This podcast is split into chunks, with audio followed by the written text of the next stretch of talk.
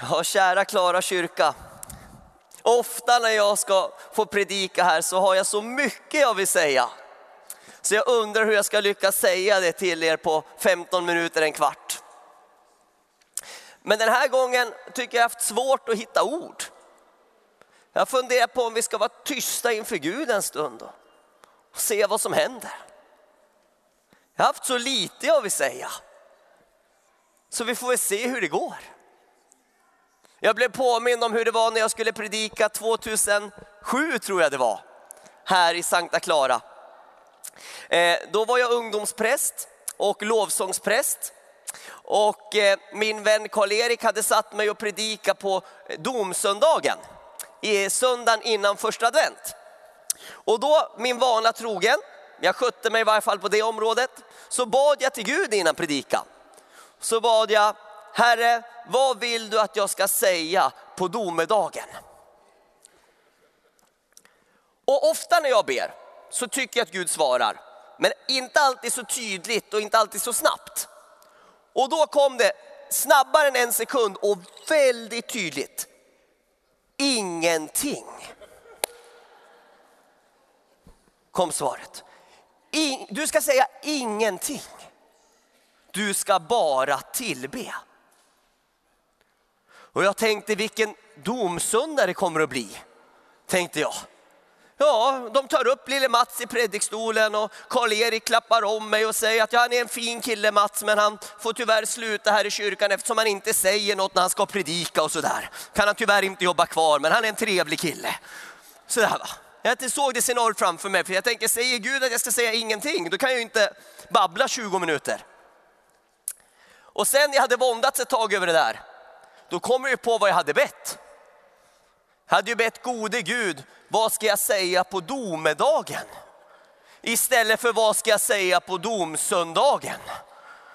Och det är en stor skillnad, mina vänner, på domsöndagen som inträffar en gång per år i november i kyrkoårets regi. Och domedagen som inträffar en gång i historien i Herrens regi. Så på domsöndagen sa jag några välvalda. På domedagen, den dag då Jesus kommer tillbaka, vänner, då tror jag inte jag är någon talare. Utan då är det vi som bara tillber honom. Och eftersom jag inte har så mycket att säga så tänkte jag att jag låter några andra säga istället. Några som jag tror att Gud har på hjärtat i en liten film. Och eh, det var så roligt i fredags när vi fick visa den här för första gången och lyfta fram Guds röst för de minsta igen i vår historia. Mor, jag hade en så märklig dröm i natt.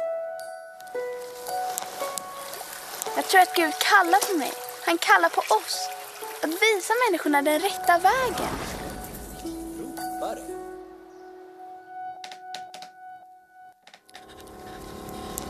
Om vi inte griper in så kan ju det här innebära en fara för hela socknen och för ditt ämbete.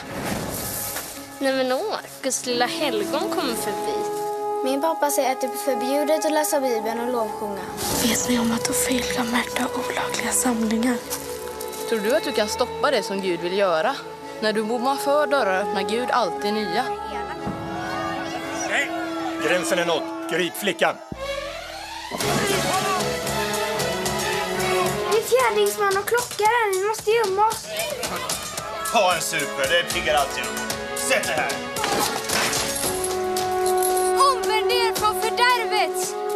Dårskapens vägar. Vakna upp! Ni är förlorade utan honom.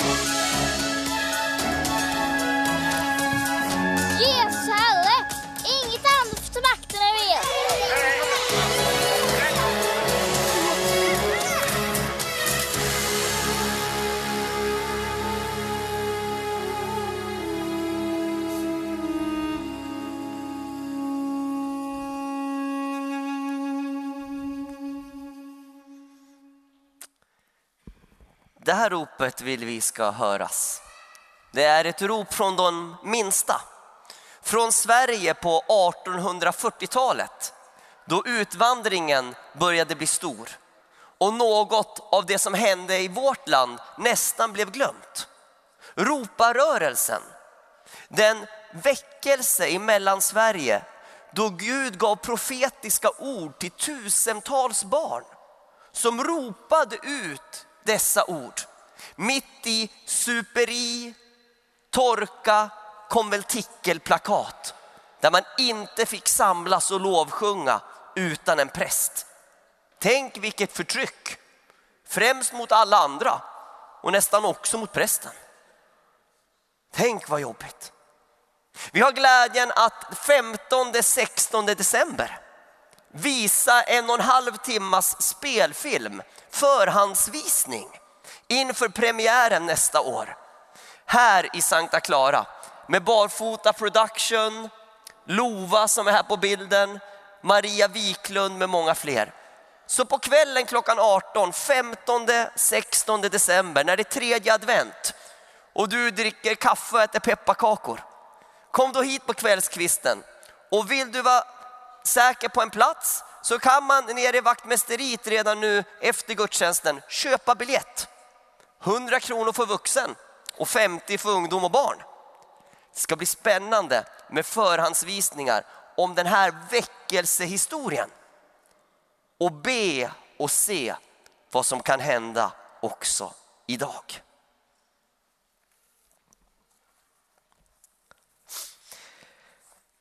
Ja, kära Klara, om jag då ändå skulle säga något så säger jag att i fredags kväll här inne så sa Sebastian Staxet i starten på vår allhelgonakonferens att skulden ska ut, skammen ska ut och Jesus ska in. Det förändrar en människas liv som inget annat. Igår förmiddag så förklarade Magnus Persson djupet i synden. Det än rikare djupet i nåden. Och hur vi får ta emot tron som en gåva istället för att krampaktigt försöka övertyga oss om något. Istället bara lägga ner allt för Gud och låta honom fylla på. Lite senare på dagen så sa Jonny Foglander att det är inget fel på evangeliet. Inget fel alls. Vi behöver få tillbaka tilltron på det allra mest kraftfulla Gud har gjort och gett, nämligen evangeliet. Att Jesus dog för dig, bar dina synder, uppstod från de döda och bröt dödens makt över din framtid. Och när du tar emot det och litar på honom, väljer det, så kommer han att leda dig och välsigna dig ända in i himlen. Idag, på söndagen efter alla helgons dag, så ska vi titta lite mer på vad Jesus säger om livet på jorden och framtiden och på några skriftställen från de texter vi hört i GT och episten. Det är ju så att Jesus han kommer snart. Vet ni när han kommer? Jag vet det. det står ju i Bibeln när han kommer. Det står att han kommer snart. Står inte bara det. Det står också att han kommer när vi minst anar det. Då kommer han. När schampot är slut i duschen. Eller du är i en lite lätt konflikt med din faster. Eller när du inte känner för att gå i kyrkan. Då kanske han kommer. När vi minst anar det. det står också mer om när han kommer. Han kommer när tiden är fullbordad. Jesus kommer snart. Ska vi säga de tre orden tillsammans? Jesus kommer snart. För i 700 år har bön och diakoni utgått i olika styrka från den här platsen. 700 år. Och vår bön är att det ska utgå bön, diakoni, själavård från den här platsen tills Jesus kommer tillbaka. Och eftersom han kommer snart kanske det inte dröjer så länge. Ja, men säger du Mats, det låter bra men jag har mycket problem. Mycket problem för tillfället faktiskt. Både med hälsan och med kanske ännu mer med mina relationer och mina tankar för framtiden. Och det går lite bättre när jag är i kyrkan men när jag kommer hem är jag mest orolig. Låt oss se vilken hjälp dagens texter ger. Det börjar i jobb. Jobb som säger så här om tillvaron. Han säger, vad har jag då för hopp? Vem kan skönja någon lycka för mig? Går hopp och lycka med mig till dödsriket? Skall de följa med mig ner i mullen? Jobb, han hade ju inte det jobbigast i Bibeln. Vem hade det jobbigast i Bibeln? Jesus.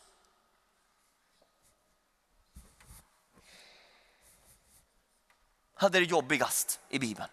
Men Jobb hade det nog jobbigare bara under några år än jag kan skrapa ihop på en livstid. Och när han håller på med sina kompisar i sin bok och dividerar och de spelar ut varann och tar upp varandras svagheter och tillkortakommanden. Ni vet ju hur det blir när vi håller på så. De försöker inte plocka fram det bästa i sin nästa. Utan istället argumenterar de ner varann. Och det blir så dåligt. För det är väl så med dig att du gör det bästa för att plocka fram just det bästa i din nästa. Det missade nämligen dem. Men när Gud börjar tala till Jobb, då blir det annat ljud i skällan. Då blir det så här. Gud som inte behöver någon information, men ställer lite retoriska frågor till Jobb för Jobbs skull. Det är som när han talar med dig. Han talar med dig och med mig för vår skull. Jobb undrar till Gud och sen undrar Gud tillbaka. Du Jobb, fångar du bytet åt lejonen? Gör du det? Mättar du de unga lejonen? Eller vem skaffar mat åt korpen, Jobb? Är det du? Ja, eh, dess ungar som skriker av hunger. Eller förstår du Jobb hur stengeten föder? Har du lagt manken till där? Räknar du månaderna för deras dräktighet? Och Jobb börjar få ett annat perspektiv på tillvaron. Allra mest brännhet i Jobs bok blir det ju när Gud säger var var du när jag la jordens grund? Och då tror jag bara att det brister i Jobb. Då kan han inte längre existera. Och hans liv vänds. Och hans tro vänds. Och Herrens välsignelse kommer över honom. I första Korintierbrevet så talades det idag om de dödas uppståndelse. Med ett sånt starkt ord att det som blivit sått svagt uppstår fullt av kraft. Kanske är 3 november 2019 dagen då du lägger åt sidan det här att dina svagheter, tillkortakommanden och misslyckanden är ett problem för Gud. För tro mig, det är inget problem för Gud. Han har utnyttjat mina svagheter och misslyckanden så många gånger. Oj, oj, oj. Problem för Gud, det är om du inte vill göra hans vilja. Då får han välja någon annan som ska göra den istället. Det här kan vara en dag då du ger dina svagheter till Gud och han fyller på med sin enorma styrka. Jesus säger i evangelietexten för din framtid och för världens framtid. Att detta är min faders vilja. Att alla som ser sonen och tror på honom ska ha evigt liv. Och jag ska låta dem uppstå på den sista dagen. Det är vad som väntar dig. Och eftersom jag inte skulle säga så mycket idag så avslutar jag med en sång. Och här ber jag dig också sätta fokus på vart du vill i din framtid.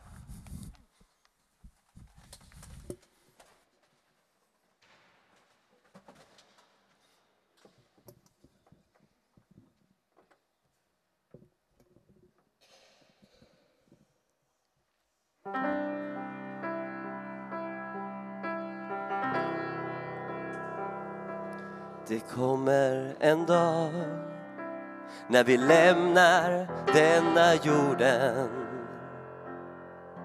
En dag som vi sällan talar om. Du och jag, vi har alla hört de orden.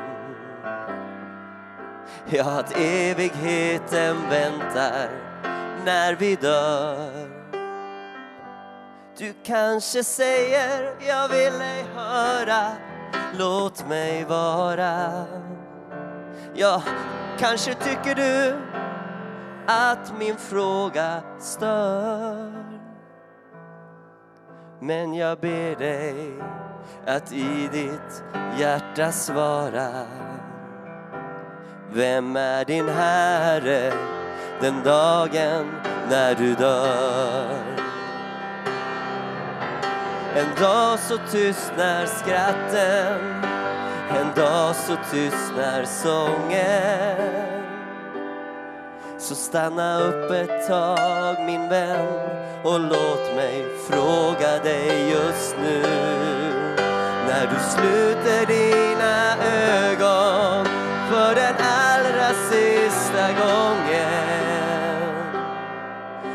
du beredd att möta evigheten? Har ditt hjärta frid med Gud? För vad hjälper det om vi vinner hela världen? Men ändå förlorar vår själ ingenting varken fattigdomen eller flärden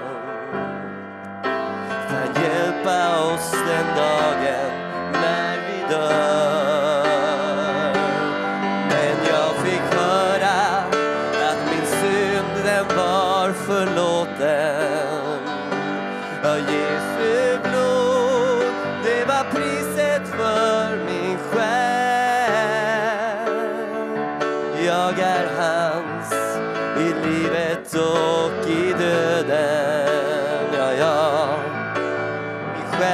funnit ro och allt är värt. Och i den stund mitt hjärta slår det sista slaget. Och mitt sista andetag jag andas ut.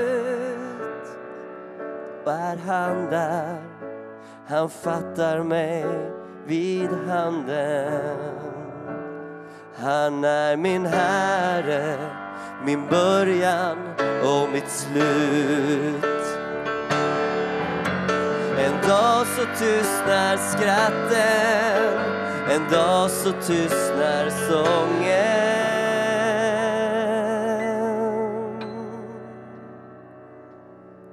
Så stanna upp ett tag min vän och låt mig fråga dig just nu. När du sluter dina ögon för den allra sista gången. Är du beredd att möta evigheten? Har ditt hjärta frid med Gud? Är du beredd att möta evigheten? Har ditt hjärta frid med Gud?